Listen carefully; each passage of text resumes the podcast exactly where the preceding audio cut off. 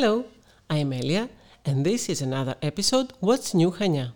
The increasing number of coronavirus cases in Greece has brought new preventing measures, including the ban on standing customers in nightclubs, bars, concerts, etc.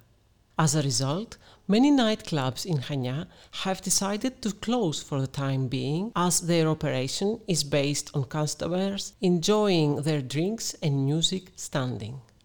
The memory of the more than 400 passengers of the cargo ship Tanaïs that was torpedoed in June 1944 during the Second World War was honored on Sunday at a monument dedicated to the shipwreck in the Kumkapi neighborhood of Chania, overlooking the Cretan Sea.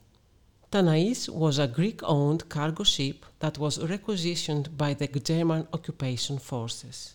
On the 9th of June 1944, it was torpedoed by a Royal Navy submarine as it was sailing in the Cretan Sea, taking its passengers, deported members of the Jewish community of Chania and imprisoned Italian soldiers to Nazi concentration camps. The prosperous Jewish community of Chania disappeared as a result of the Nazi bestiality of World War II. The author and former rector of the Technical University of Crete, Yannis Philis, just published his new poetry collection, Appeal to Language, in English. The book was originally written in Greek and translated to English by Philip Ramp.